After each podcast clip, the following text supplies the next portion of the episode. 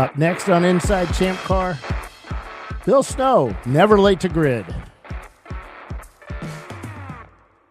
Up next on Inside Champ Car, never late to grid. Up next on Inside Champ Car, or welcome to Inside Champ Car. I'm your host, Bill Strong. Brian is at the runoffs this week, and Tim Elliott is here alongside us, attempting to take over his place. No, no, I don't want that spot. I'll fill it in. Bill Snow, or joining us tonight is Bill Snow with Rad Air Dodge Neon. Bill, how you doing, buddy?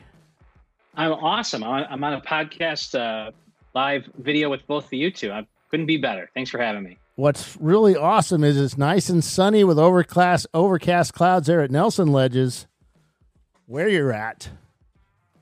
It's always beautiful at Nelson Ledges. Yeah, Fred won't let you into the track right now, will he?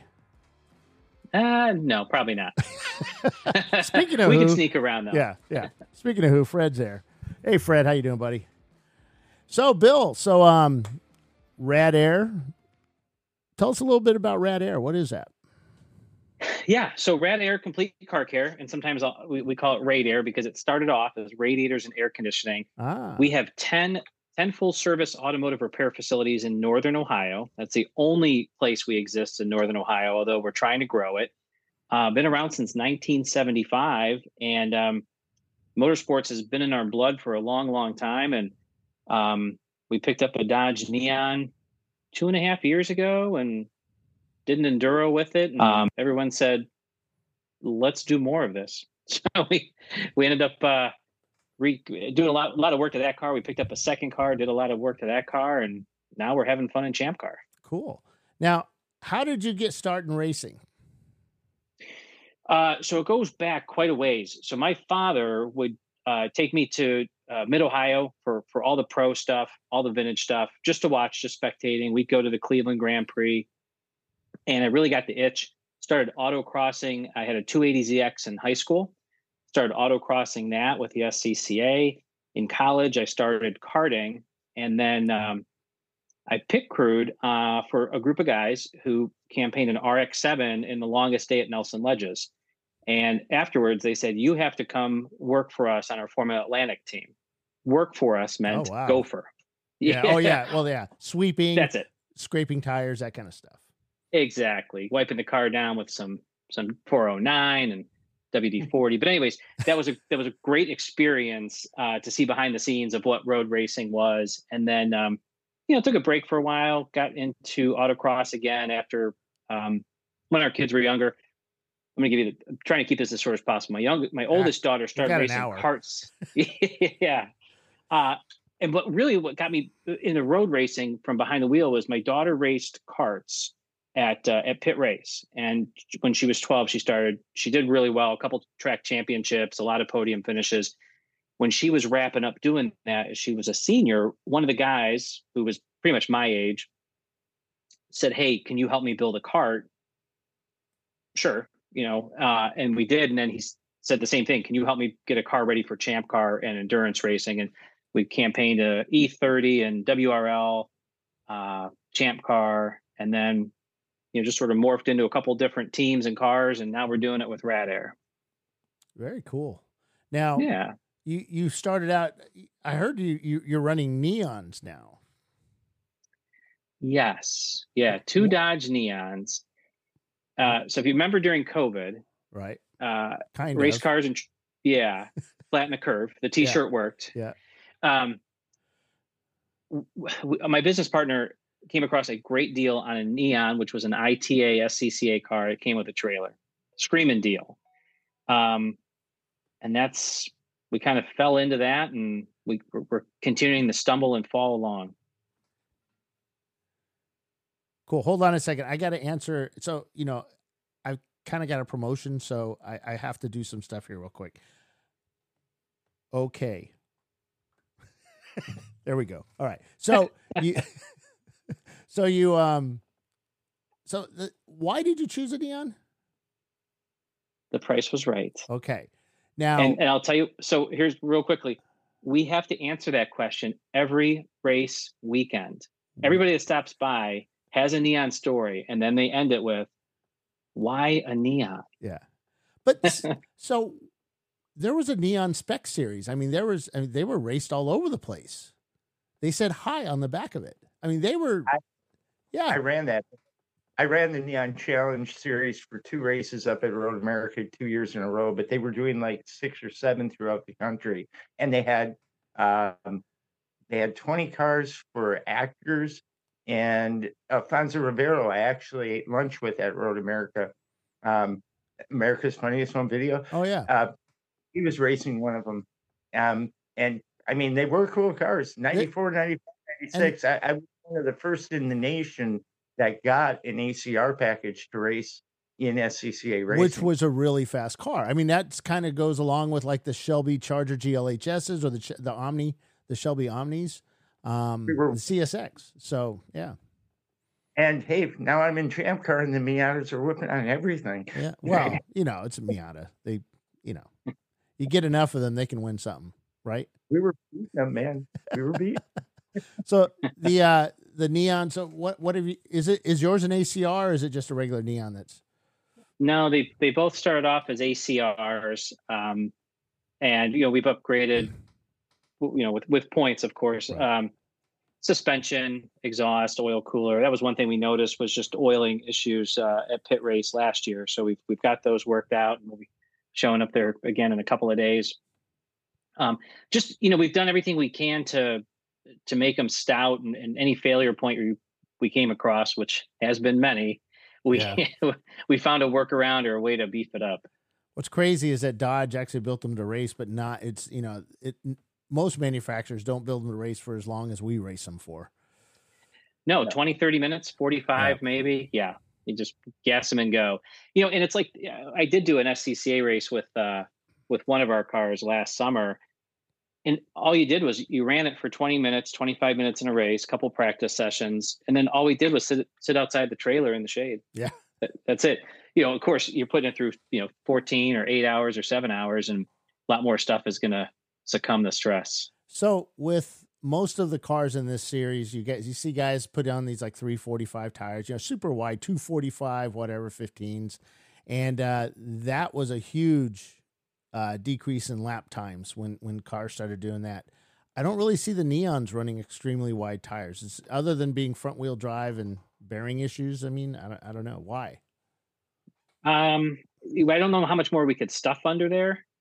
Um, we're at 225 now. When we first started running it, um, gosh, I'm trying to think of PittRace. If we had, I'm pretty sure we had the 14 still, and we moved up to a 15. So I think that was a 195. Wait, you could find 14s?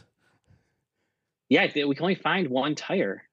I think it was the 660. Oh, okay. Yeah, that's all we could find. So of course, moving to 15 yeah. gave us a lot more options. Yeah, six. yeah. yeah. But and, and, can you put 17s on that? Uh I'm sure we could find a way. They'd be rubber bands, but we'd, yeah, we'd squeeze them in there. Yeah, because you build your suspension according because the tire's part of the suspension too. You throw rubber mm-hmm. bands on it, and that could seriously affect everything. Yes. So, yeah, you know, and that's the one thing I love about racing too is you know when we were still running the 14s, we'd show up to an event, you know, whether it be SCCA or track day or a champ car event, and everyone would be giving us, hey, you need to go here, you need to try this. We've run these, you know, four different tire variations. This is the one we found the best. I know we didn't get all their secrets, but that's again one thing I love about motorsports and racing is everyone's willing to give you a little bit to help you get you know competitive. So that's that's why we decided on where we are with the with the 15s so being that you're a front wheel drive racer and tim's a front wheel drive racer and i'm not a racer um you're you, a front wheel drive too. You ran a mini this year. Yeah yeah i did. Um but i i did drive i did race a uh, shelby charger glhs but you know just mainly hpde not race hpde and auto or solo 2 remember that I did oh, some oh, yeah. solo twos with it. Yeah. Now, um, is it harder to find? Is it hard to find front wheel drive drivers in uh you know that can handle that kind of that car and drive it well? So that's what most of the drivers will say. Is I've never done front wheel drive. They hop out of that and like this thing's a blast to drive. Yes, I had to make some changes to the way I approach things, right. but um, and we did a 14 hour at Nelson this year, uh, this year with it. Uh, a gentleman with a Z06 popped out and was like, "That's a freaking blast." Uh, just at Mid Ohio, we had a Spec Miata racer that was one of our one of our drivers. He too came out with a huge smile. I think there's a little bit of changes, you know, every driver's got to make, but once they learn it, that and Tim can attest to this. For whatever reason, that neon is fun to drive. Right. Yeah, you'll you're watching your mirrors because you've got people on both sides of you, but you're in those corners and you're just having a blast. What's it? Does it weigh under two thousand pounds? No, I think we're weighing in around twenty two hundred. That's still pretty light. Yeah. You know, so now, are you able to lighten it up more, or is it just the reliability issues with it having too light? No, so we have two cars, nine seven five. Uh, we have some more weight reduction we can do on that one. The second car, which is twenty three, uh, previous owner did a lot of weight reduction to it. There's a, a couple things we can do, but that one's pretty close to where it's where it's maxed out. I always look at you, you as an arriving. You know, you have arriving drive drivers. You kind of want to make make it more reliable than you would if you had a set team because those guys know how to work on the car or deal with the car. Arriving drives you kind of need to make it a little more robust. Yes, and uh, you know, and you, sometimes if you don't know the arrive and drive driver, you don't know if there's someone that's willing to get their hands dirty Mhm. or put their feet up. Um, so luckily, we've we've known all of our our paid guys, and and they're willing to get a little little dirty if they need to. Yeah. Yeah, it was like, uh, and plus they're paying, so you know, You, you got to get. I got to that- pay to work on a car. Where, Yeah, the, yeah exactly. yeah, we had a Porsche Cup driver like that. What you want me to work on it? It's like, dude, we all work on it. Yeah. Yeah. I'm, yeah. So now, what with that car? What's your favorite track to race at? So we've uh, we've done Nelson, we've done Gingerman, Pitt, and Mid Ohio. Um, uh, you know, Gingerman, I didn't get a lot of seat time in it, as you may, as you, Yeah. if both of you may remember. Uh, we were dealing Yeah. with some different things during the week, but um, you know, Mid Mid Ohio was a lot of fun, and that that's probably where I had the most seat time in that in that car. Um, yeah, I mean, it, it, it can't compete on the, the backstretch, but through the corners, it, it's pretty fun to to wheel around. That's 140 horse engine, 130 horse. Or my probably was. way off? Oh, it was. no, no, it's not higher. Uh, it's probably lower. Oh, okay. Um, we did we did uh, you know just put some new bearings and some rings in it, OE stuff over the winter, but uh, I don't know why I have to qualify everything. Like you're reminding it, hey, it's within spec, it's. OE. That's all right. That's what you do in Champ Car. Come on, man. That- it's that's right. stock. You always have to put Yes. quotes around stuff. Still, or is that me? they were they were stock at 132 horse. Okay. So that's pretty funny because even for at the ACR is that the ACR wasn't that was closer to 180, wasn't it? Oh, AC 132. That was all they give. it. it's funny how just a few, you know, a decade earlier, you know, they were running the the Shelby or the the 2.2s and 2.5s with you know 200 plus horsepower. So Sure. you but we could Yeah. probably be close to the same lap times as they were back then too, because they handled better. The neon Ah. better. Yeah, that's true. Yeah, I'm just thinking back to my. Sh- I I loved my Shelby Charger. It was just so much fun to drive. Once I learned because I started out racing a um, doing track days with a uh, Corolla GTS. I autocrossed it the whole bit. That's what all Right. those trophies that you can't see are up or plaques are. Um, way back in you know before you were born, Bill. Um, but the uh, the when I transitioned over to over to the Charger, way different driving. I, I was at Firebird Raceway. I remember going into one of the first corners after the long straightaway, and I went to I lifted as I went into the corner and just spun around multiple times. Next lap, did it again. They black flagged me, brought me in. I said, I don't know what I'm doing wrong. And a guy said, "You never driven front wheel drive, have you?" And he said, "Yeah, you power in, you know, slow in, fast out." And it's like, oh, oh, that makes sense. Let me try that again, and picked it right up. It Yeah. Clicked, yeah. There's more than two positions on that throttle too. You don't have to be fully off. You don't have to be fully on Yeah. all the time. As long as you're applying power coming out of the corners, it'll pull you through. Yeah. Yeah. There's a fine line. You can actually get the rear ends to oversteer Oh, for yeah. you if you if you lift a little bit. But there's a fine line that it, it took me a long time to learn how to do that with the neon back when I was running it, but I got pretty good at doing that too. The uh, I drove a Shelby Chargers, or no Shelby Daytona Turbo Z, when they were as an '87 model, which I still think is probably one of the better ones, and turbo two engine in it. But the suspension was just so sweet in that you could four wheel drift it, and you could really hang the rear out on that guy, and uh, just fun car to drive. With those big 225 50 15s on it, which were big tires in the day, you know. So- Yeah. Why why so many Dodges back then? Well, I I'm a Dodge guy. I, I was always a Dodge guy growing up. We had a 68 Charger. Um, of course, my first car that I bought was a Vega. That's kind of like a Dodge, right? Um, the uh, I I was in the Air Force. Across the street was a you know the the duty free Dodge store, and so I got to see all the the latest and greatest. My neighbor, I bought the Corolla and moved into a new house in Phoenix in Peoria. My neighbor was one of the guys that ran the proving grounds, uh, the Chrysler Proving Ground. So I got to test drive all. He'd bring stuff home all the time. We'd go out in this little uh, area where they were building homes. Nobody was there yet, so we'd do, you know, slaloms and stuff through the through the neighborhoods with some really cool cars. A uh, experimental, well, the pre Omni, the Shelby Omni with XXX on the dash. Um, a probably one of the fastest Dodges I ever drove was a K car. It's a Mexican registered K car with a 16 valve or 20 no 16 valve Lotus headed 2.2. It may Oh, have been wow. a 2.5. I couldn't tell, but it was badass fast. He took me a drive in the Lambo powered Daytona, the V8. That was pretty bad, badass. Um, got to see all kinds of cool stuff, but uh, um, then I went. Oh, and after I got out of the Air Force, I went to work for a Dodge dealership. So that's kind of why. There you I- go. Yeah, I kind of played around with them, and we became a Shelby dealership. And I, being a car guy, they said, "This, you know, you you start selling these," and got to do car shows and take cars out and put customers in them and get them to buy the 15 Chargers that we had left over from when we bought them from another dealership. You know, because we were a brand new dealership.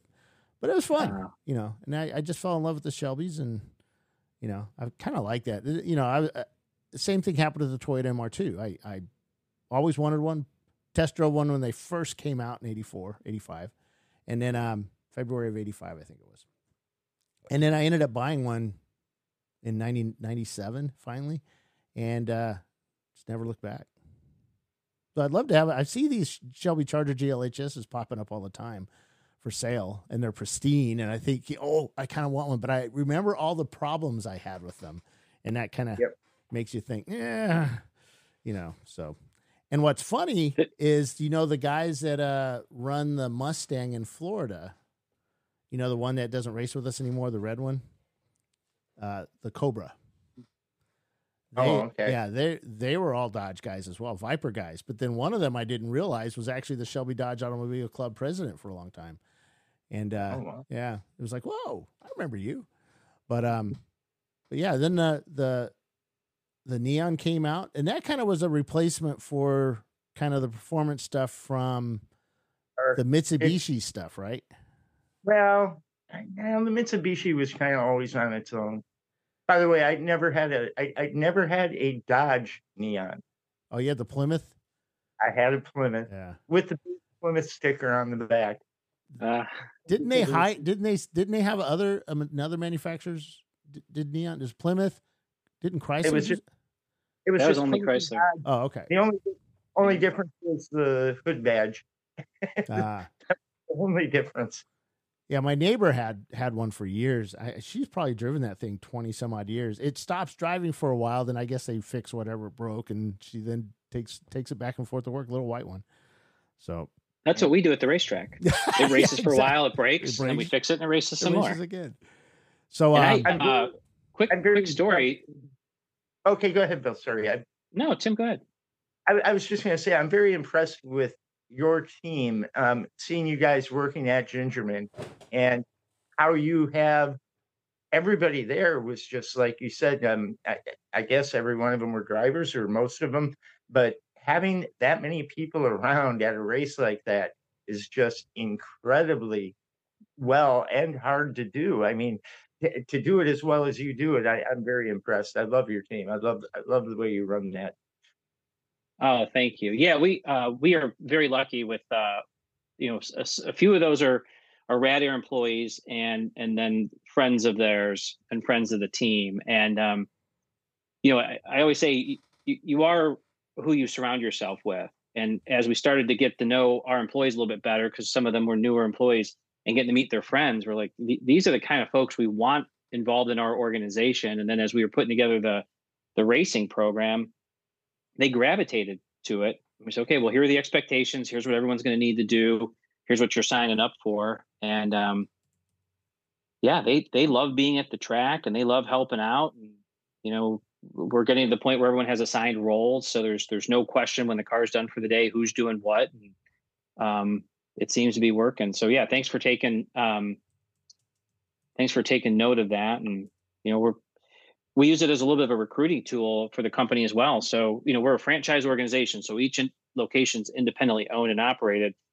But any any employee of any store is welcome to join the team in any capacity they want to do. And um, yeah, it's, it's been working out. It's been a blast. So, and they they keep wanting to do more.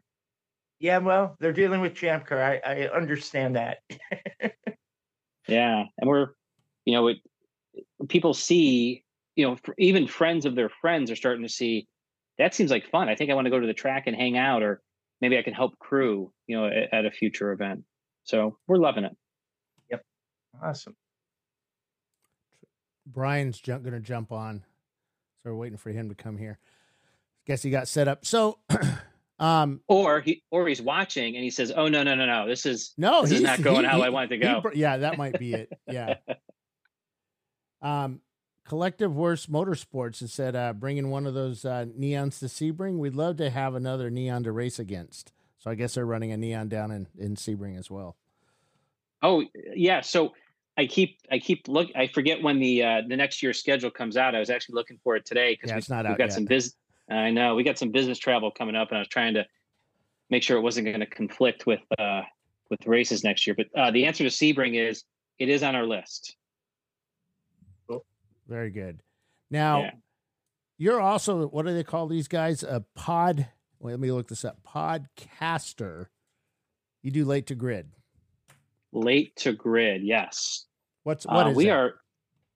So it's a podcast. I started. uh We're in season three, and um it was just it was one of those things that I I kept wanting to do, and finally just did it. And I just interview people like us, average wow, I consider ourselves average, huh? Yeah. uh, av- uh, average people who are involved in motorsports so they can share their journey. And my hope is that there's somebody listening that says, I understand it a little bit more. I can take my next step, whether right. that's their first step behind the wheel or they're advancing from a time trial to a track day or a you know wheel to wheel event um yeah and it's uh it's great. It's it's funny. I'll, I'll meet people at the track. They're like, uh, "Yeah, I, am I'm, I'm a listener." I, I always say the same thing. Oh, so you're the one that listens. Um, yes, exactly. But but it, yeah, it, it's great because I've I've gotten some good feedback just about someone saying, "Hey, that story helped me in this way." Right.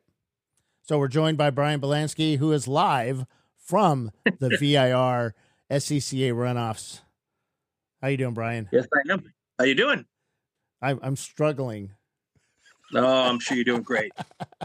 I don't know if I have enough bandwidth to stay with you for a long time here, but I figured if I can, I'd just jump in and and uh, and join you guys for a few minutes. And and uh, no, no, but I, it's not because I thought it was going off the off the rails. it's not the reason I came in. Hi, Brian. So, how you doing, Bill? Good. Hey, so have you been to, have you done the runoffs there, Bill? I have not and at this rate, who who knows? it's always been something I thought about, but I was actually thinking about it today because I have this e-production RX-7, which I've just been doing test days with it, figuring stuff out. And as I was seeing everyone's feed today, I'm like, yeah, yeah, I think that was the goal is to try to get to runoffs. Maybe next year. Yeah, what sucks is if you need some suggestions on that eProd RX7, I got the guy to hook you up with, Austin Bradshaw. He's running an eProd RX7 this this week uh, here at the runoffs, and uh, he could be one of the front runners. Ah, I just want to make the show. So yeah, I appreciate that. We'll have to we'll have to connect up. Yeah.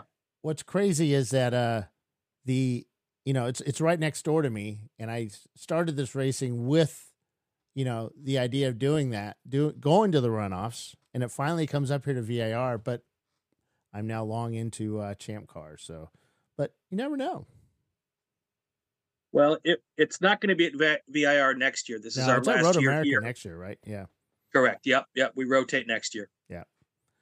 So, Bill, the um, you know, your car, do you think it'll qualify for the national championship? Dark Seven. No, you're uh, no the Champ Car National Championship at NCM oh. next year. I don't even what's involved in that. Uh, you got to pay a lot of money. No, I'm kidding. no. I know I know a guy. Let me talk to some sponsors. I'll get right back to you. There you go. Now uh, we uh, just basically just run races and finish well, and uh, we have top oh. 75 go, and yeah, yeah, uh, that would be the goal. Yes, yeah. So we got a late start this season. Um, you know, we we started the year, the calendar year off with with two cars and a lot of goals and a lot more work than we expected. We didn't we didn't run the first race until June, um, not with not with Champ. Um, so we we lost a lot of a lot of time this season. But as I keep telling the, as I, I hope they're not watching, I keep I keep dragging them along with the guys. It gets easier. Yeah. Um. So uh, you know, over this off season, uh, we should be ready to hit uh, hit racing early next year and get lots of races in and work good. towards that championship. Good. Good. Yeah, NCM I think would be a good track for that neon. It's uh it's tight in spots and you can open it up a little bit, but it's not so wide, you know, so open up like like Road America where you really have to have a lot of horsepower to do it. So yeah, I was uh, so I've never been I've been outside the facility, not inside, but I was reading on the forums today everyone's comments about about NCM and uh yeah, it looks like a lot of people love it and can't wait to get there. Yeah, there's a few that kind of that's my only win with the MR2. So yeah, ah. that was fun. It's a good place. I did win with a with a mini recently, but that's a different story for a different day. Brian, you got any questions? No, I, I so am I hearing the breaking news that NCM is a national championship next year? We talked about that earlier, didn't we? Oh no, that was when Chelsea and I did the show. Yeah, that was yeah. Last- yes, yes, yes. NCM is a national championship next year. Yeah, it's a, it's a secret. Don't tell anybody. You'll get me uh, fired. it's just it's just the four of us here. Nobody's, yeah, nobody's watching. Nobody's watching. Some guy named Fred and John and you know, yeah, yeah. Ed, the, you know, the so, usual suspects. Yeah, yeah. So, well, thanks, Bill. Uh, do you have sponsors you want to you want to thank? Yeah, we have a few uh, different sponsors on the the neon. So uh, first, the one that everyone loves when we there's two that everyone love when we get to the track, and that's the Hoppin' Frog Brewery in Akron, Ohio. We're going to be bringing some of our Rad Air Racing beer for the potluck at PittRace. Cool. And then we have Heritage Coffee, which uh, developed a special brew for us called Full Throttle because those those mornings at the Champ Car events can be a little brutal. So we need yeah. something to wake us up. Uh, but then we have Wrapped by SB. Hawk Performance is doing our pads. Um, boy, see, I'm gonna I'm gonna forget some. Uh, Juice Media is doing our our um, our uh, pictures, and uh, Track First has been a great great supporter, and Fulton Sign and Decal has been a great supporter as well. So, what kind of value do you add to the um, to the arrive and drive guys? Do you uh, help coach them out?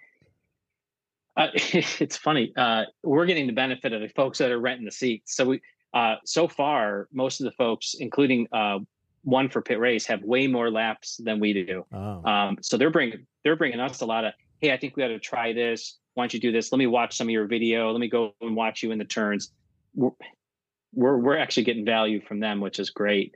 Um, you know, and then folks that do uh, and but don't get me wrong, we have some great experienced drivers on our team too that um, that can offer some coaching and help too.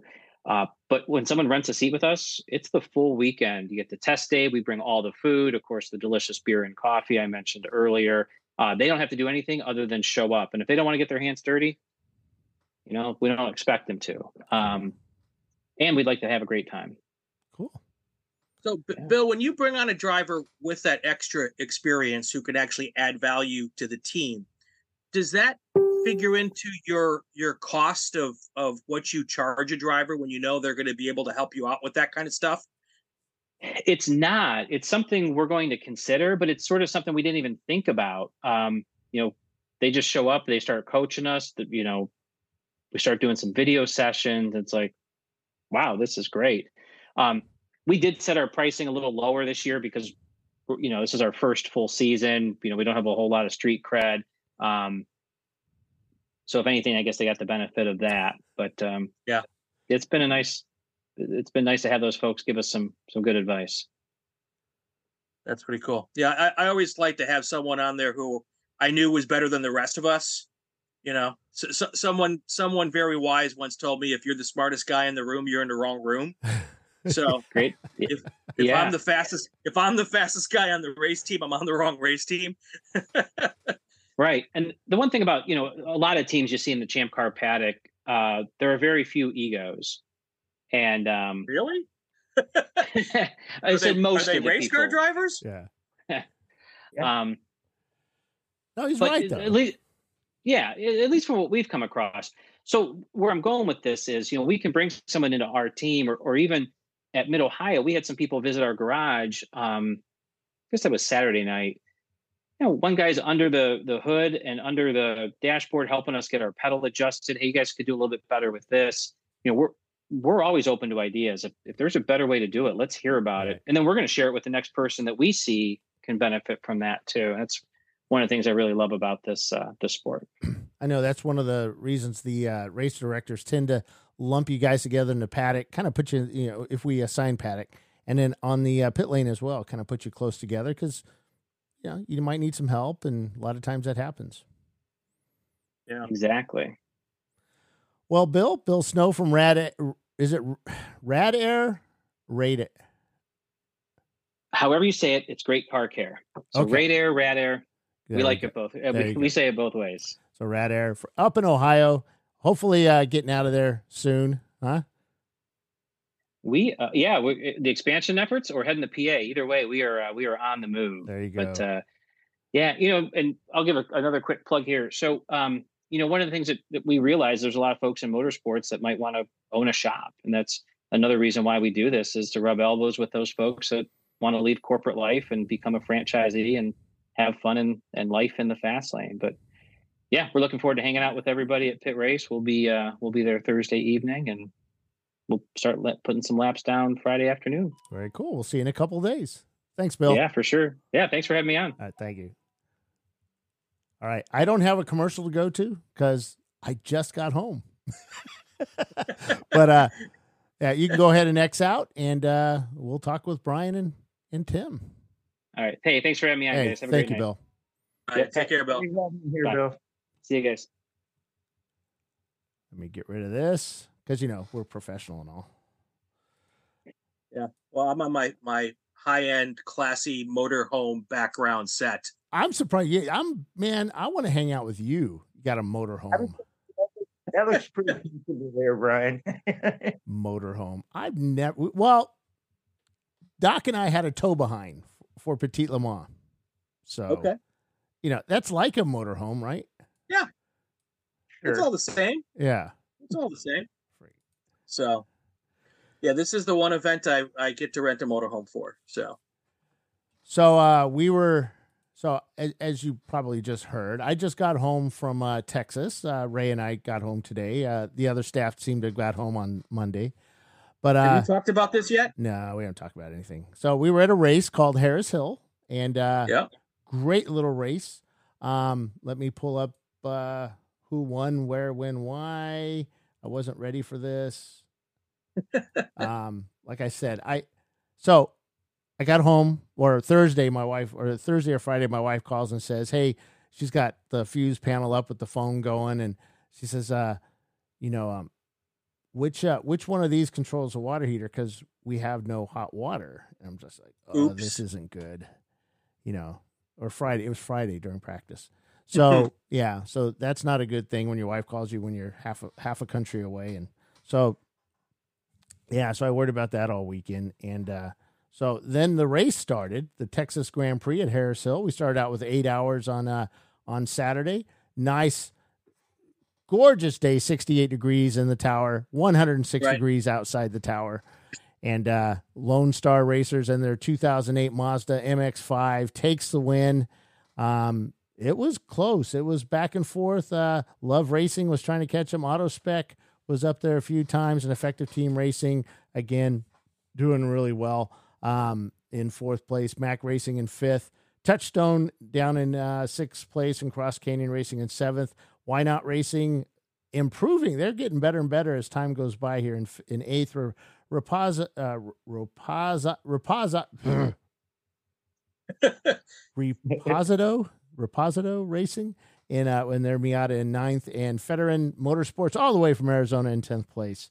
Um, uh, but yeah, it was a good race. Uh, the hindsight was there. We did have a fire. We had a uh, uh, we went red flag. That Z lady, uh, their Nissan caught on fire. Uh, they were put out quickly. Looks like they'll be able to get that car back pretty quick. They did have a an issue.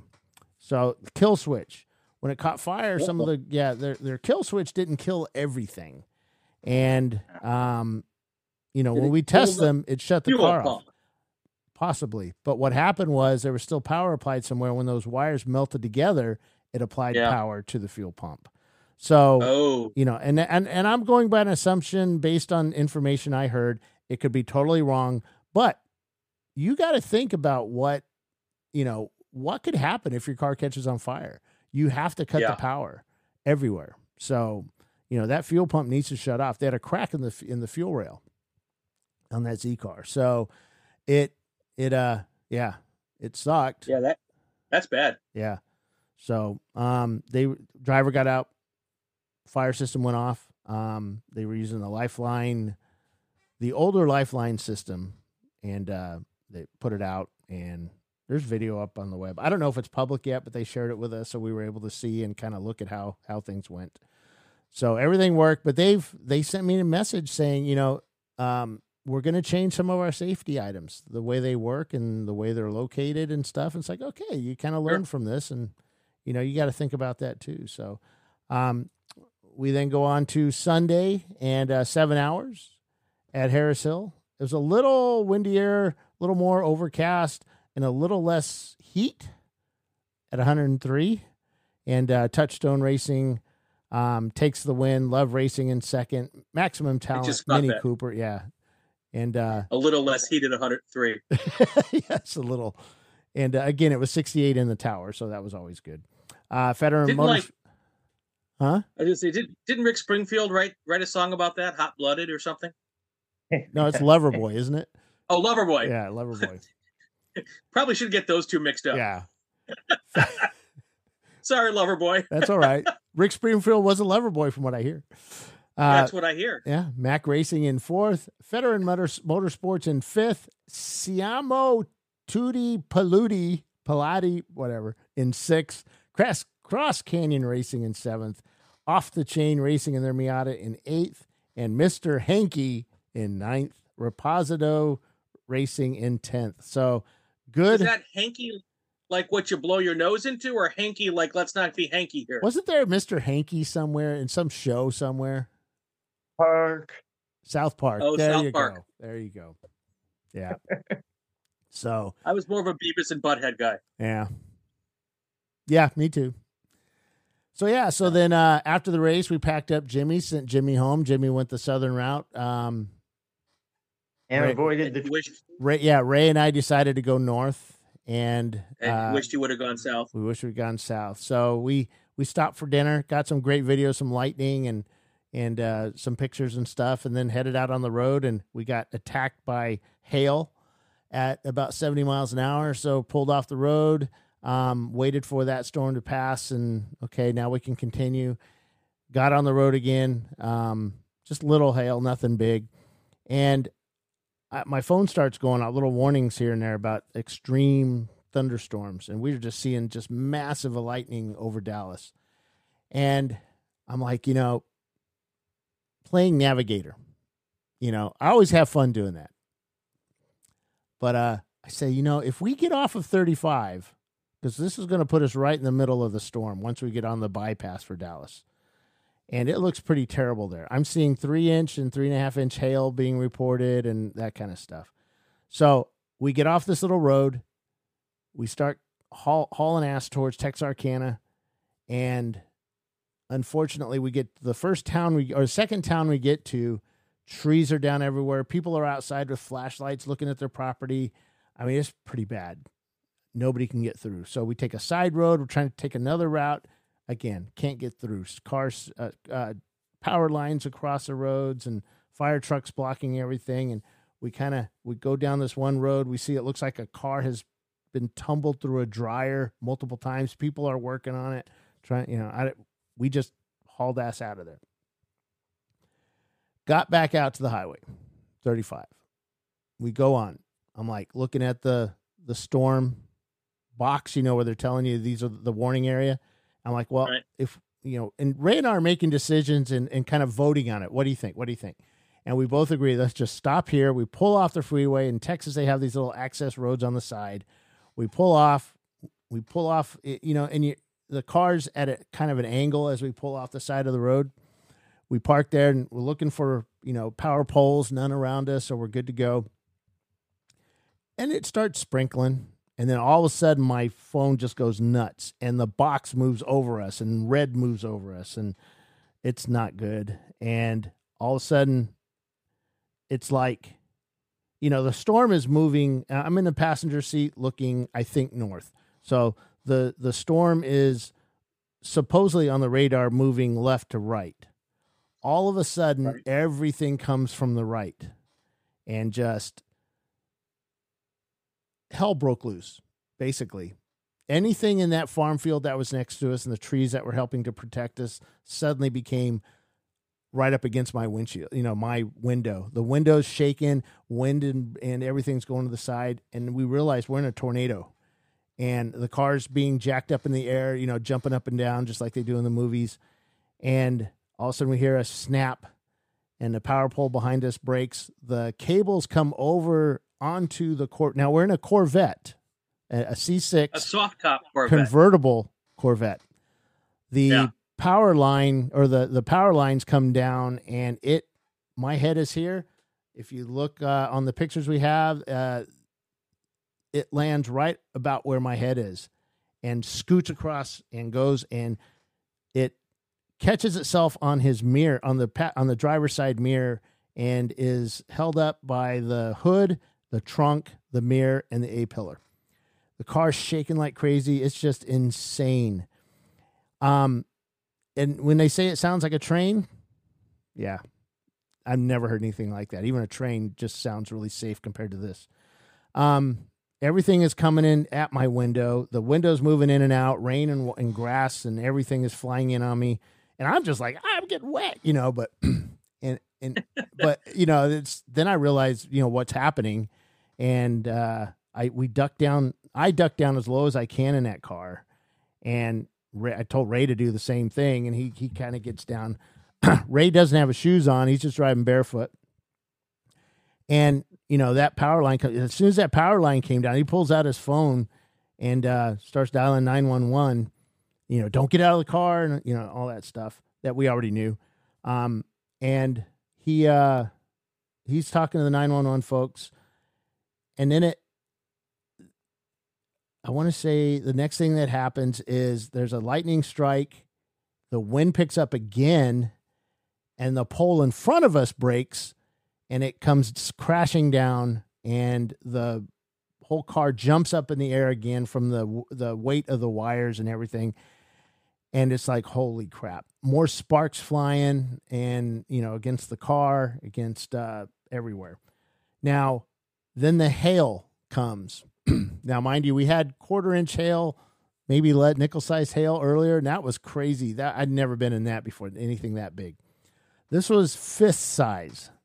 So i i suspect like baseball size. It was huge and it's hitting the car sounding like a bass drum. Um Ray said, "It sounds like Motley Crue's outside." You know, just boom, boom, boom, and you know, so um, now, mind you, during all of this, Ray and I are acting like two grown adults, sounding like two screaming girls.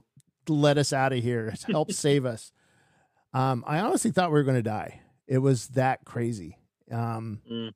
Never been anything like that before. Never want to be in it again.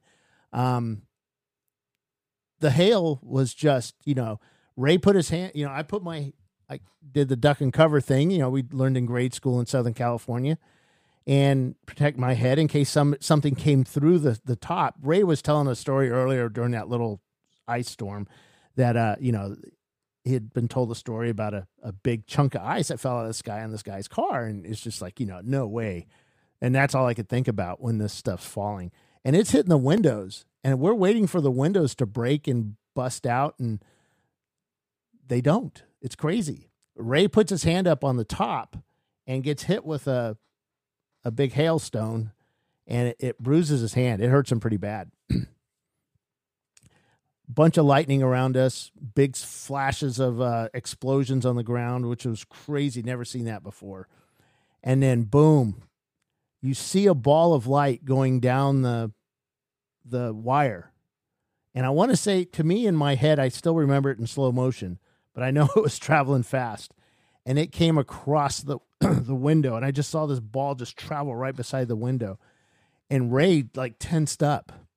he got zapped, foot on the pedal type thing, and uh, he hurt the next day from uh, I guess all his you know he got tasered basically, and the uh, you know again we're scared shitless. It's it's this is beyond anything he, him and I have ever been in. We've been in hurricanes. This was way worse, and uh, you know then it kind of died down and stopped. And just a few minutes after that thing, and the the firemen rolled up, and they they said that there was like this blue aura around the Corvette, like a glow. No, that was just you, Bill.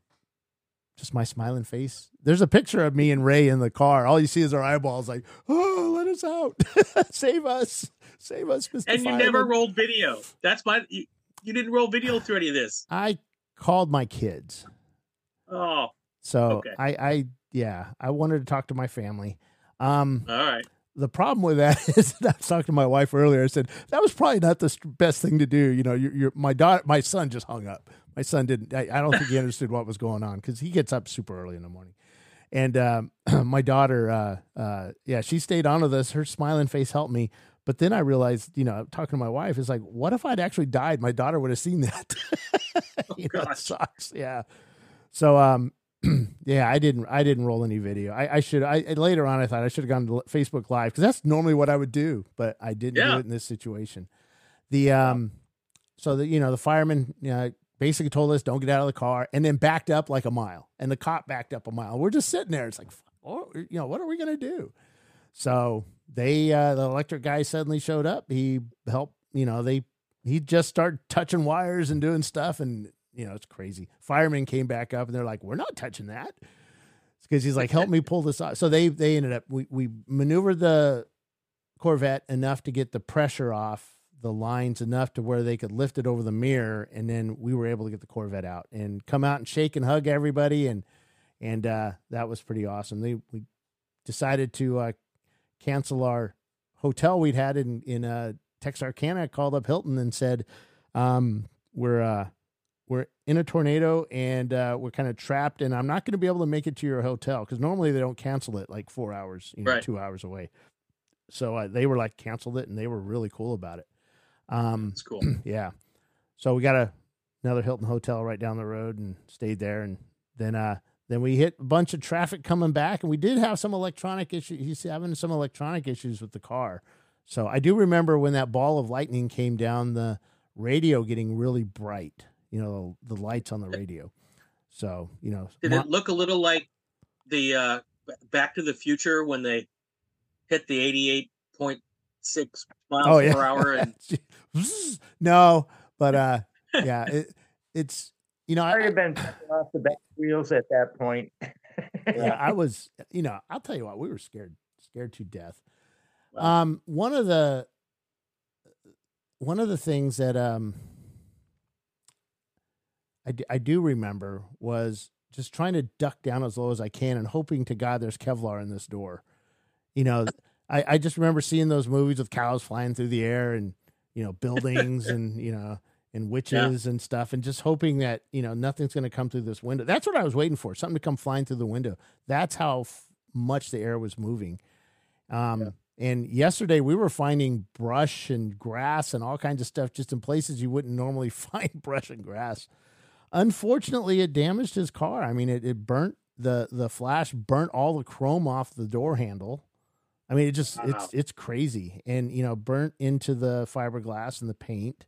Um, it did cause some damage. It sucks. Well, so, but you know what? The both of you are fine. Yes, and that's what we said. We are both and alive. You've, you've lived to fight another day. Yeah, and uh, and insurance will buy him a new Corvette. Yeah, I I just, you know, I always wanted to do that storm chasing. I thought that'd be cool as hell. Yeah, see, their goal though is to not get caught in the tornado, just to get really close. I I say completely no way, no way in hell will I yeah. ever do that. That's it's uh, yeah, not my thing anymore. It's a different kind of crazy, Bill. Racing is good enough for us. Yes, racing is not crazy. Yeah. But we made it home. Um, got my water heater f- kind of fixed. I got to do some more stuff tomorrow. I got a small leak. Got to fix it. I'm not a plumber, by the way, but uh, um, got gonna but fix it. Internet? Huh? Do you play a plumber on the internet? Just YouTube. oh, that's in those those uh porn videos that I was used to star in back in the seventies. So yeah. No, I'm just kidding. Did I ruin your show, Brian? Sorry. Oh, Bill, Bill, Bill. Sorry, Chelsea. yeah. So, uh, Brian, you're you're at the runoffs. Um, I am. Any predictions on? Because it's not just one race. You have like 300 no, races. no, no, it's not that many. Um, 450 drivers, 24 national championships. So wow. uh, qualifying is uh, three days of qualifying. Today was the first day, um, and then um, so had a third of the races are Friday, and then a third on Saturday, and a third on Sunday. And uh, when all is said and done, there'll be, like I said, 26 either new or repeat national champions um, across all of our our classes. And and unlike Champ Car, we have uh, we also do the open wheel classes.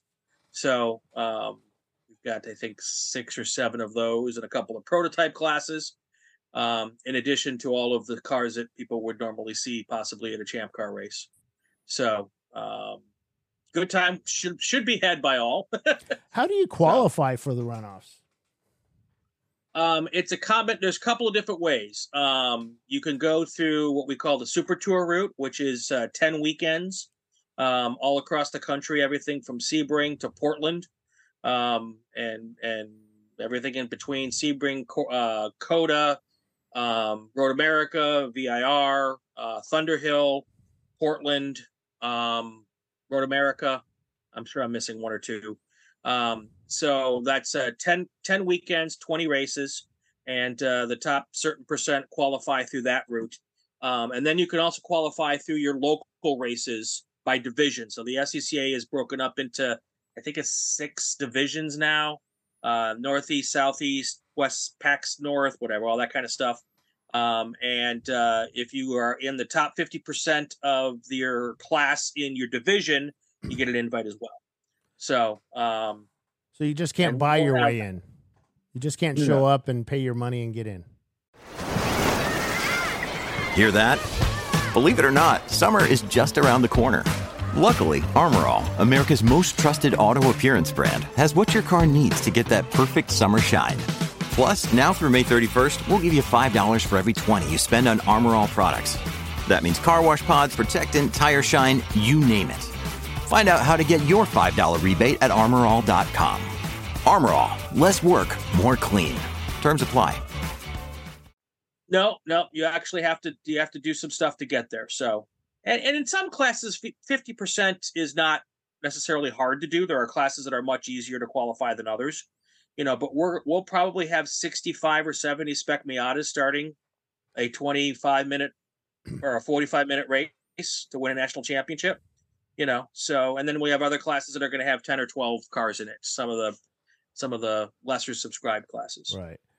Now, does does the SCCA move things around year to year to maybe combine cars to make more fields or bigger fields? Um, sometimes, you know, it, it you know, it's it's a it's a dance. You know, everybody wants to have their own class. They don't want to give up their class. Um, Um, you know, they work hard to get their car into that class, and um, and when you try to combine them, somebody always is unhappy. As as I'm sure you know, oh yeah. there's always somebody unhappy. Um, but uh, but this is our last year at VIR for for now. Um, we move to Road America next year for a couple of years, and then they haven't announced beyond Road America yet. But they, they've been rotating um, with two or three year contracts for the last 10, 15 years or so now. Um, So with ro- well with SCCA, you're running usually against cars that are in your speed bracket. It's not like us where it's anything goes. So they're at Road Correct. America, a certain car will have a big performance advantage over like Tim Elliott's uh, VW versus in the, the Opel, but right, um, but they won't be classed together. but they won't be classed together. Yeah. So, well, that's cool. And Yeah. they and they do thirty minute races, forty minute races. The national championship races, I believe, are 45 minute races. Okay, cool. So um, all sprint races, no pitch, no, no pit stops. The only time you stop for, in the pits is if there's a downpour, and then uh, and then we get to giggle and watch people try to try to change tires in six minutes or less, um, which is uh, in in our form of racing comic relief because we don't do pit stops very often. So, So I saw people talking about VIR, the storms that were here, and about Yes. I guess people are out practicing. I guess Miatas practicing during the rain. yeah, could have could have been. Um, I was not here. I was in still in California at the time. Uh, but you know, this is the second year in a row, Bill. Your fine state of Virginia has delivered us a tropical storm at the runoffs. Yeah, yeah. Last year we had it during race days, um, and that was one of those tropical storms that got here and then just decided to stay for the weekend. Um, this year the tropical storm showed up on Saturday and it was done in like six hours. So um, so, do all the been nice. classes get a choice to use rain? I mean, they can use rain tires, right? sure, absolutely. Okay. Absolutely. And if if a race starts in the dry, um, and there's a downpour, stewards will stop the race for for I think it's ten minutes to let everybody come in. And if they have rain tires, they can change to them. They don't have to. Um, uh, but if the race starts wet, you have to make a choice. You know, you want to go out on rains, you want to go out on dries, depending on how wet it is. And some people lose, and some people win in those decisions. Do they have a spec tire for those, or is it just anything you can bring anything with a certain tread wear tread rating? So it depends on the class. So our all of our spec classes have spec tires. So spec Miata, B spec, spec Racer Ford. Um, I think that's all of this. Oh, uh, uh, Formula Enterprises Two is a spec class. Um, that's an open wheel spec class. Uh, so all those cars have a spec tire. Pretty much everything else is an open tire, and um, with some limitations by class. So Right. um, the touring cars are all on DOT tires. Um, the uh, production cars are all on slick tires. Um, so I suppose you could run production on a DOT tire, but that wouldn't be the fast way to go. Now, I had looked at running IT, and I think a lot of our Oh. champ cars are in IT. Do do the IT cars get to run at the national championship? They they do not. Improved Touring is a regional only class. Um, it was improved Touring was created because back in the day, showroom stock, the cars were six had a six year limit, and once the cars got to year seven, it was no longer eligible for showroom stock. All these people had these race cars and no nothing to do with Yeah. them. So SCCA created IT as a place to take those cars and play with them, um, but did not make it, and to this day has never made it a a national class. Um, and for a long time, the IT cars were what was keeping regional racing going Right. in the SCCA. Uh, huge fields. We ran an IT, uh, an ITB CRX. I ran an ITC Honda Civic, and um, you know when the ITB ITC race, in some places we'd have fifty cars. So You know, why don't uh, they do that? Why don't they allow it? They still, you mean in in, in the national yeah. class? Yeah. So, in theory, the minute you start trying to race for national championships, everything gets more expensive. you know, you're going to spend more money on tires, you're going to spend more money on motors, you're going to need more people to police it because now people may want to cheat a little bit more. Right. Um, so the idea is to keep it as close to low cost racing as possible. And IT has Um, way been more types of cars. Yes. Okay. Everything from 944 Porsches and ITS to uh, to the ITC Honda Civic from 1988. That's how I got into road racing was IT with a ITA um, GTI Rabbit initially, and I went to an ITB Scirocco after that. Yep. And then I moved up to nationals and went to the Neon. Yep. So, yep. Yep. Good, st- A, a good, good buddy of mine ran an ITB Golf Sure. for a long time, and we did the uh, we did the 24 hours of Moroso in that car, and um, um, he actually ra- he still races that car out of uh, P- uh, Pittsburgh area, and um, that's a really well sorted Volkswagen Golf. Um, And uh, but yeah, so and and there are parts of the country where IT is still pretty popular. Out on the West Coast, we don't we don't ever get any IT cars. Very very rarely. Everyone has taken their cars and moved them into either H production, um, or um, you know all of the Hondas and um, um, yeah, all of the Hondas can go into H production. They've they've found a place for all of the IT cars to convert to a national Oh, okay. class if they want to. Well, that's so, and a lot of folks have done that. So, which has killed IT racing in some parts of the country. right, right. Yeah. Well, that's that's cool. I didn't know that. It's it's uh Well, and the other thing that's happened is there really aren't any regional races anymore. So um, it used to be where there were regional races and national races, and so and and the regional car only cars could not race in national races. oh, Uh, they would just didn't they just didn't even invite them, basically, essentially. Well, now we have basically divisionals and nationals, uh, or divisionals and majors and and super tours, um, but there's no delineation between the two classes. The only place that they don't really invite the the IT cars is to the super tours. okay. Um, they can still come to the majors. They're just not earning points to go to a national championship. Um, so, so there really isn't the regional only. Some regions have a pretty big series and they try to, to do more of that kind of stuff, but there technically aren't regional races anymore in the SCCA. Well, they also do their their endurance series. Yes, yes, it's it's it's slow to start. Um, did not have the the best of starts, um, but they are uh, they, they've kept the concept together, and a lot of individual regions are putting on their own um, endurance races. Whether or not that comes back to a national series or not, I'm not certain at this point. So they're not doing Um, it at, at, at the runoffs. No endurance stuff. No. No, there's no endurance stuff. There's no time when you're running 24 races Right. to get any kind of endurance. Uh, although sometimes the Spec Miata race feels like an endurance race with a bunch of full course cautions, but um, I shouldn't pick on the Spec No. Miata guys. So spec so spec Miata, we have a lot of champ car drivers that run in that Yep. in that race. Um we we recently had a race or was it recently? Yeah, we recently had a spec Miata race there. Uh, Wait, it may not have been spec Miata. it may have been the other MX5 Cup or something. But it's always fun watching that at VIR. We see some really interesting passes. We see some just a lot of bumping and grinding and Interesting passes. Yes, yes.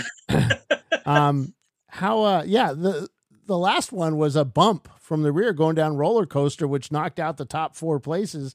Guy takes the win that caused the bump. Of course, he gets. I don't know if he got DQ'd or something, but you know, then this the eighth place guy ends up winning the race.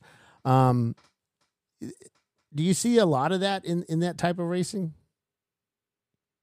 It what's cool with Spec Miata is because there's usually so many cars, every weekend it gets its own it gets its own race. Okay. you know, we do multi-class racing and outside of the runoffs, we do multi-class racing. So there'll be a bunch of classes all in the same race, just like you guys do. Oh, okay. Right. Um, but because there's so many cars in Spec Miata and in Spec Racer Ford, those two classes typically get their own race. Um, and what's fun with that is when you've got all Spec Miatas out there, you literally get those 10, 12, 15 car trains. And, you know, swapping a place here and there every every lap, first, second, third, back and forth, every single lap, and right down to the end of of who's going to make that last lap going into the last passing zone. You know who puts their car in the right spot. Um, lots of of well, um, very close drafting. Right. I, I won't. I, I'm not allowed to call it bump drafting because that's technically illegal. Oh, is it? Oh yeah, that's uh that is that is frowned upon. I'm not suggesting it doesn't happen. Yeah, I mean it's the Um, same with us. We don't allow it, but we see pictures of it happening. Right, right. Like uh, we don't allow it. Not saying it doesn't happen. Yeah. Um, but it's a lot of fun when you've got those single, and then at the runoffs, because every class gets their own race over at the runoffs. You're getting that type of racing for all of our classes, which is Right. really kind of cool. Uh, obviously, there's no bump drafting in Formula Continental or Formula V. Um, that would be fun, but um, uh, but you know, you're getting these big STU, STL, Touring two, three, and four. You know, fields that they get to big, big races, which they don't typically get to do throughout the year. Now, with the Spec Miata, who's the, who's who's favored to win it this year? Oh, I mean, It could be anybody, right? 10 there's there's ten there's ten drivers who are favored and twenty who could win. Oh, funny. Yeah, That's crazy. mean, That's really, how close it is. Yeah. Yeah, So yeah. does it come And and there's and there's forty drivers who don't have a shot in hell. does it come Yeah, down to, to the car prep or they're all exactly the same? I mean, technically, they're all pretty damn close. You know, um, you've got three or four prep, prep shops who do a lot of who prep a lot of the cars, um, but there's also a handful of guys who who um, who really could could you know just kind of privateer type stuff. Right. And of course, Mazda is a huge supporter of grassroots motorsports, as you know. Yep. Um, they've got their trailer here this week, helping out their drivers. Um, and um, um, um, you know, I um, yeah, I, I like I like Danny Stain. You know, he's he's going to be up there up the front. Um, I think Todd Todd's here. Todd Burris is here Yeah. um, this weekend. So you know, we, we we all know him from from Champ Car fame, and um, uh, and we're using Flagtronics here for the first time. Oh yeah, that's right. weekend. So Ah. a couple of drivers have have taken the time to do it, and I think it's going to be mandatory for our Super Tour races next year. I don't know if that's officially been announced yet, Well, it has um, now. but I know they're well. I know they're pointing in that direction. Right. I don't know that the final decision's been think, made. and I've said this before, I think they're taking the champ car route, which was don't require it, let the adoption come, and once it gets to a certain threshold, then it's like, yeah, we'll make it required now because now that you have got it's a, it's a competitive advantage. Well, and and they can be, because we have this ten race weekend Super Tour series.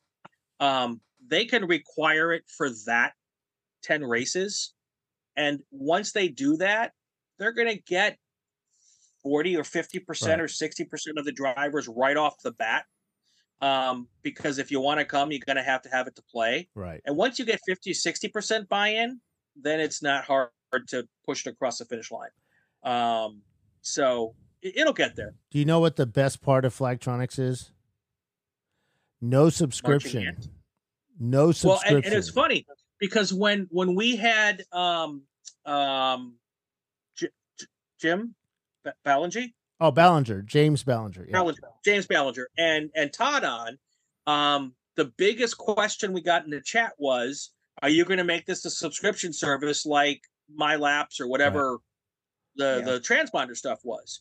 And James was very very Yeah. adamant that he has zero plans to ever make this a subscription service. He did mention that there may be some features Yeah. down the road which could be subscription based, um, but the basic usage of it for the purposes of safety um, he he has vowed will never be a subscription service. Yeah. And So I almost let something leak. it's an awesome system. Having it in the car and having driven with it now and, and understanding how it's working and what it does for control as well. It Right. just there's so many benefits that it's yeah, it, it's awesome that we have it. yeah, for control, it's pretty cool because we, you know, like when we go code 35, people at one point we were actually watching on the screen looking for speeders on their on their uh, on the little speedo that pops up, but now it logs it. And so we can yep. tell, okay, well, they're going downhill. He went up to 40 miles an hour and, you know, now he's come back down again or whatever the threshold we make it. And we can see exactly on track where everybody's doing it. Or if, oh, that car, I saw he, he's got second place up there. He's moved up another, you know, quarter of a mile. Huh, black flag. Sorry, buddy. We saw your speed at 55 miles an hour, you know, no matter right. where it is on track. So and and that's helped us out a ton. We've um, we had a fire this weekend. We were able to watch that car go off track, and uh, we knew exactly where he was. And yeah. you know, it's we can't see the fire on it, but we were able to say, "Hey, he stopped. Driver's left," and uh, you know, thirty feet from the stand, and boom, there you go. So, what will be interesting for me to see is how long it takes the SCCA to adopt whatever version of Code 35 they choose to do, whether it's however they do it. Right. You know, because obviously there are variables that every every series can choose to do. Maybe they do code 45. I don't know, whatever right. the case may be. But, well, but, it seems um, to be yeah. like a, a, FIA standard at code 60. So, and which is 35 miles an hour. So right. I suspect in, in every, in the, the, the, the tracks that use it have the flags already set up for, for 35. Um, right and there's traveling uh, flag companies, and they're set up for 35. So yeah, it'll be interesting to see. And I, am willing to bet they'll just stick with 35 since that's what everybody yeah. else is using. Yeah, my, my, my, my question is how long will it be for them to actually get to that point? Oh, because that's right. going to be a that's a sea change for for the SCCA, and it was a sea change for you guys. I'm guessing oh, too, yeah. when you finally went. Yeah. Now it, it allows um, you to get back to racing much faster. Right. So with that, and and, and you're do you think that would help the SCCA with you know guys complaining about too many too many things on track yes. and I didn't get yeah I didn't get enough seat time or yes yeah yep. what what I what I'm hoping I can do is get some of the folks maybe from SCCA to show up at one of your events and um and spend a little time in your race control and see it happen. Yeah, and they're welcome think, to come out. Well, I have to ask Chelsea yeah. first, but they're welcome to come out. no, but I'm serious. I, I, think if they if they were to see it um, happen in real time and and and understand the benefits of it, and I also think this will also be driven by the the track safety teams. Yes, um, because those who have used it successfully, when they know SCCA has Flagtronics, they're going to demand probably is my guess that it be done this way. Um, so they might get the, the, the club might get pushed in that direction, whether well, they whether they're ready to go or not. Well, it's funny, uh, you know, New York, Watkins Glen, New York has specific right. laws and rules on what they can and can't do, and hot pulls and stuff. And they never did hot yep. pulls, so um, you know, when when we went there this year, we thought they were going to say no to our code 35s. They always wanted us, you know, wait, you know, they they, they didn't want to yeah. do that. And they were all for it. And yeah. they were really surprised at how well it worked in our system because they had used that with another series in their system that they had. And this right. worked much better than that. And they loved it. Well, and a big reason that this is happening right now is because Trans Am, which is still yes. Slightly loosely connected to the SCCA, right uses Flagtronics. Yeah. I believe they use Code 35. Yep. Yep. Um, and and that's how I believe how the discussion started. Well, um, they so Trans Am, the person that's running that SRO, yeah, yeah, he he actually came out and not you know well they came out and hung out with us at about four or five events to right. watch how we did how we did it right. and actually worked with us a couple of times. And if you didn't right. know, they're they're also working with with Paulie and I on our overlays and stuff. So I mean, it's really yeah. some really cool stuff that they've helped us with. But yeah. they, you know, they were able to to see how it worked, get it fine tuned, and I'm told that since Flagtronics, there's been like this decrease in passing under yellows by a huge number, a huge number. Oh, sure. So, um, in because yeah, now people have a pretty good chance of getting caught. Oh yeah, yeah. So you know, it's uh yeah, much more likely to get caught. Yep. And they're and they're So, uh, testing it out at circle tracks too. So it's not just road racing; it's other tracks as well. Right. The the key though is is like what you guys do is is actually penalizing people when they get caught. You know, Yes. so you So- know, caught, catching them, knowing it happened, and actually following through with the follow up is is always the hard part. We have actually started something new. And I love this, by the way. Chelsea um, has decided to, you know, if there's contact, automatic lap or two laps, depending on the size of the track. So you're going to get penalized by laps. No more of this come into pit lane, sit there and talk to Jimmy and the whole bit. You're going to get an automatic lap uh, deduction. Whatever it is. Yeah. If you're able to bring up video that proves your innocence, we're able to give you back those laps. Right. So in the past, we we couldn't do that because it was like we, you know, it's a, you know, we just kept you in in pit lane for four five minutes and thirty two Right. seconds, and then you had your exit and entry. You know, we had to figure that out, and we could never hit it right because you can't do it like that. We can only give you back laps. So, you know, you would never end up. You'd either it, we we wouldn't give you an advantage. We'd always give you the disadvantage, which was just not cool. So Chelsea figured out a way Right. to do it, and it works. Holy cow, does it work? So Well, and and this is why I love it. It's it's one hundred percent reversible yeah. if Yeah. it's wrong. Now, you know? if if you do something extremely stupid, we're going to bring you in, and we're going to pull yeah. you out of the car, and Yeah. you know tie you down and tar and feather you or something to that effect. That's in the official rule book. You can look it up. It's No, uh, but- section two, Yeah. paragraph four, subsection L, T Yeah. and F- uh, T and F. Yes, yes. At subsection A. So yeah, it's but yeah, it's it's uh it's and it worked. It works. We um you know, we do you know, we we will talk to you if you if you go off track a few times. It's we're kind of going back old school with some of this stuff because especially in the heat because you still get the fact that somebody may not be performing properly out there and Right. you know yeah he's making dumb moves but why is he making dumb moves is he dehydrated Mhm. you could save a guy's life you know so Right. um so we're doing that and kind when of you stuff guys started when you guys started doing that, I wondered how we could do that with sprint races because obviously with a with a endurance race, you can give the laps back, and then you know you've got sometimes hours to make that decision. But it also would work in a sprint race format because you could go back and give the laps back after the end of the race, and and and the driver would then just finish where the driver was supposed to finish. Yeah. So um, it does work. It would happen after the checkered flag typically because you wouldn't be able to come up and show your evidence until the race was over. Um, but um, but it, it would work in that situation as well. So and we want to show that we do not require cameras and we do. but you know you can't prove your There can be- innocence without a camera yeah. Yeah.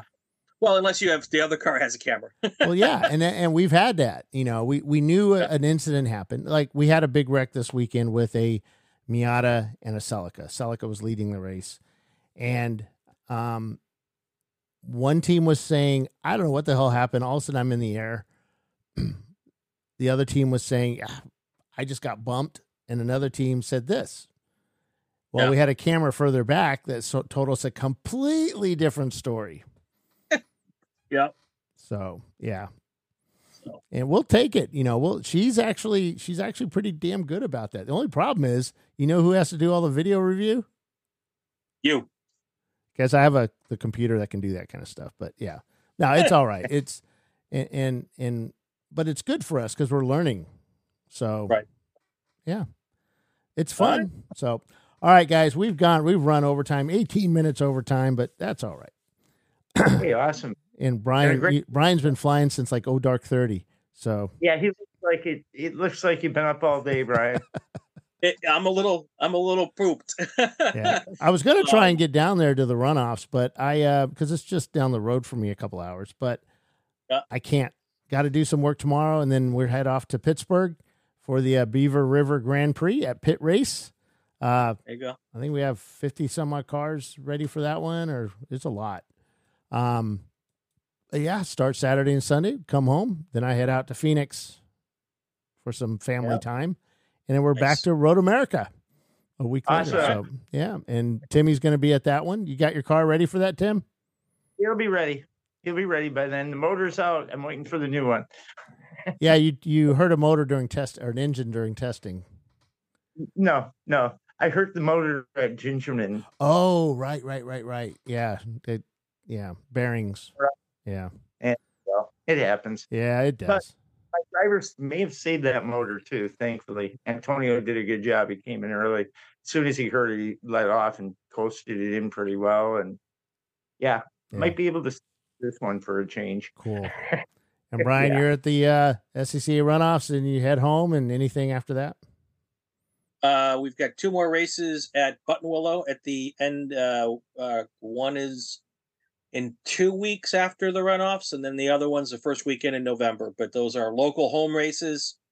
I only have to spend one night at the racetrack, or maybe two at the most. Um, and uh, so yeah, it's it's like almost a vacation going up there. Cool. All right, guys. And You want uh, me to end the show with the with the words, Bill? yeah, go ahead. Since I got him here. You got him. All right, that's going to do it for another episode of Inside Champ Car. If you like what you heard, subscribe to the podcast. You won't miss any episodes. It'd also be great if you share it on your social media channels. Comment on the Champ Car Facebook page, especially if it's a good one. Bad ones, those go directly to Bill Strong. We have new episodes every week for Bill Strong and Timothy Elliott. I'm Brian Bielanski. You're listening to Inside Champ Car on the Racing Wire Podcast Network and Champ Car Live on the YouTube. Have a great week, everybody. Thanks, guys.